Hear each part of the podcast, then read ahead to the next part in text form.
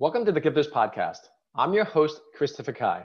This podcast is sponsored by the GPS Online Program, which Forbes has stated helps entrepreneurs become professional speakers. For more information, go to christopherkai.com.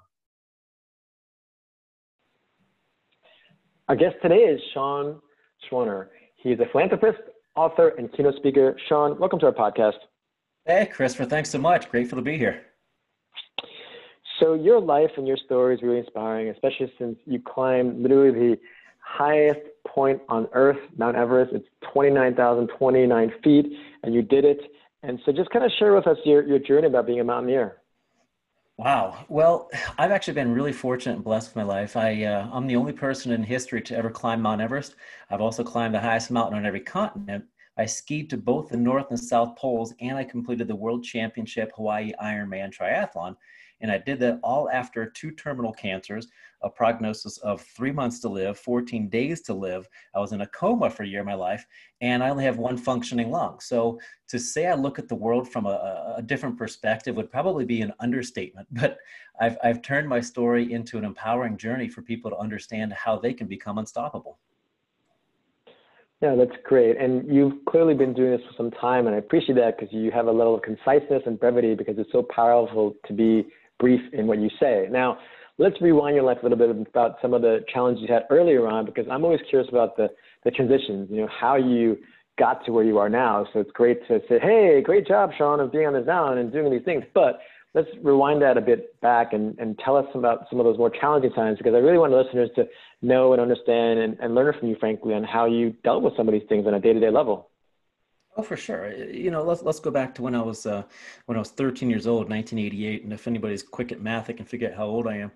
Uh, let's go back, and I was I was three months into the first treatment for the first cancer, and I remember waking up in the morning and looking off to my left side and seeing my pillow just covered in hair. And I knew it was inevitable. I knew I was going to lose my hair because of the medicine, but I, I didn't know it was all going to come out at once and I remember running to the bathroom and looking into the mirror, trying to comb over my hair, maybe thinking maybe I could stop it from falling out, maybe I could uh, prevent it from from just all of it coming out of my head. But I knew it was inevitable, so I went into the shower and I, I turned the shower on, and, and this time around it it felt weird. It wasn't like the water was hitting my my hair and then going down to my scalp. It was just hitting my scalp and mm-hmm. every time I brought my hands down from from washing my head, they were literally covered in hair. And I remember like it was yesterday. I collapsed to the shower floor. I was 60 pounds overweight, bald from head to toe, crying my eyeballs out. And I was pulling chunks of hair out of the drain just so the water could go down. But at the same time, you know, I was getting ready for school and I was thinking, well, what are my friends doing? You know, at this at the same moment when I'm fighting for my life, Jerry across the street, two houses down, say, and one of my best friends. He was probably worried about the nicest shoes, the nicest hairstyles, the nicest clothes. I was literally worried about waking up the next morning because there were some times I went to bed not knowing if I was going to wake up or not. So it was also in that same moment when I, I had kind of an epiphany. And I, I looked at life a little bit differently and I decided I didn't want to focus on not dying.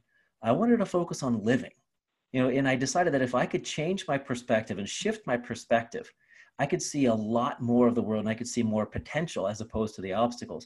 So I think at 13 years old, you know, I, I decided, I made a choice and I decided that I wanted to live and not focus on not dying. I wanted to focus on something positive as opposed to the avoidance of something negative. That is so powerful, Sean. Now, do you feel that that was like your internal dialogue, or it was your mom or dad or your sister, or brother? I mean, did they kind of like say, "Hey, you know, you're gonna get through this," or it was just your own sojourn, frankly? I think it was it was a combination.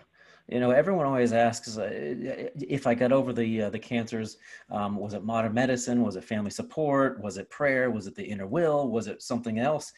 I think it was kind of like um, the perfect storm, but in a good way.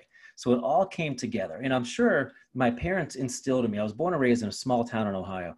So I have those those morals and ethics that everyone thinks of when they think of uh, you know a, a, quote unquote classic Midwestern boy. Um, I, I, grew up with those morals and I grew up with those ethics. And I think my parents instilled in me from a young age that I didn't have to be the best. I had to be my best. And I was constantly pushing myself. And I learned that also through sports as well. Um, before I was diagnosed with with the first cancer, even even even the second cancer, I was a competitive swimmer and I ran track. And in high school, I even pole vaulted.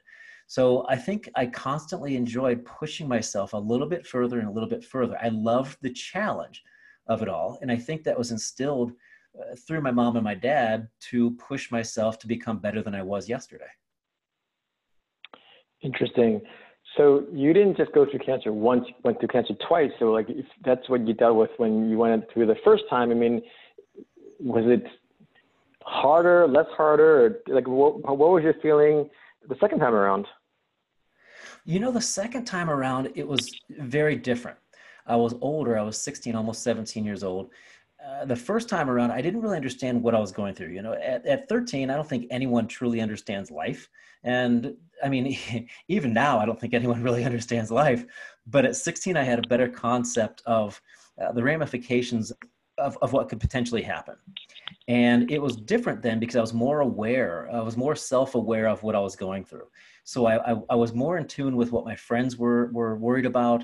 Uh, not that I was worried about that, but the second time around, I think it was much worse because I knew what I went through the first time. I sure as hell didn't want to do it again. Wow.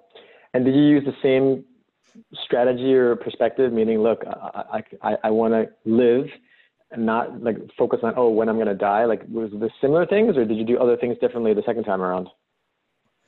I think it was the same thing. I, I, I'm a huge believer uh, in, in the mind body connection and I do a lot of visualization. And I, I did the visualization for uh, both the cancers. I also do it for my speaking. I also do it for the mountaineering and the adventures. Um, I, I, even tested it uh, once before uh, I ran the uh, New York City Marathon. I didn't. I didn't train at all. Um, you know, I've not run a number of marathons before that, so my body and my muscles knew what I was getting into. But I didn't train at all for the New York City Marathon. One time I ran it, and I just trained my mind for weeks leading up to it and i finished the race without any cramps without anything. So there's a there's a, definite connection be- between the mind and the body. And if you're focused on something that you're trying to avoid it's probably still what you're going to get. It's just like climbing everest. I, I wasn't telling myself don't fall don't don't die. I told i was telling myself to continue forward to keep climbing. And with every step i told myself the higher i go the stronger i get. And that's the same way through life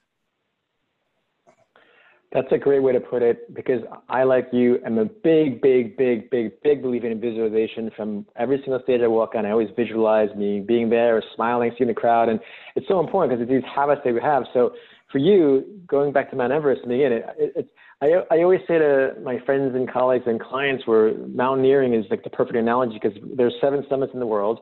You literally climb the tallest, but we all have different summits. I personally have zero interest in climbing physical mountains, but I have a lot of interest in writing a book or starting a company or creating a nonprofit. But again, all of us have these summits, whether physical, mental, emotional, spiritual. And for you, you've chosen to do the physical. So I'm curious. Again, it's really during those those tough times. But for you, when you talk about visualization, I mean, is there a certain thing you do, or you walked through being up there, or can you kind of elaborate on that aspect of your thought process? Yeah, absolutely. Uh, from from the moment we're born, we, we all have a challenge. We all have an uphill battle. We all have an uphill climb. And I think what what separates those who are standing at the top from those who are looking at looking at the summit from base camp is the fact that for me, every time I go up a mountain, like you, you know, every time I go onto a stage, I picture a standing ovation. I picture the smiles. I picture the cheers. I picture all that stuff. But for the summit of a mountain, I incorporate every sense that I have, all five senses. So that way, when I get there in my mind, I'm already successful. In that way, whenever I'm uh, approached with something that, that's, that's, that I'm struggling with, something that's holding me back, you know, an obstacle per se, um, in my mind's eye, I've already accomplished what I set out to accomplish. And that little setback is never enough to stop me. It's never enough to intimidate me and I learn through those through those obstacles and see them as opportunities to become stronger. And I think it all boils down to just a certain mindset that you have to tap into to understand that your your limitless potential begins at the end. And if you use all five senses and you make it real, you tap into your emotions, and those emotions then tap into your subconscious, which help you accomplish anything you want. Yeah, and in your case, you've been doing this for, for quite some time now, and like all things, like we're talking about muscle memory and, and habits, and, and it's just, it's again, it's very inspiring what you do, and I, I continue to to look forward to seeing some of your other summits that you climb. So, how can our guests stay in touch with you, Sean, and learn more about you, learn more about your your books?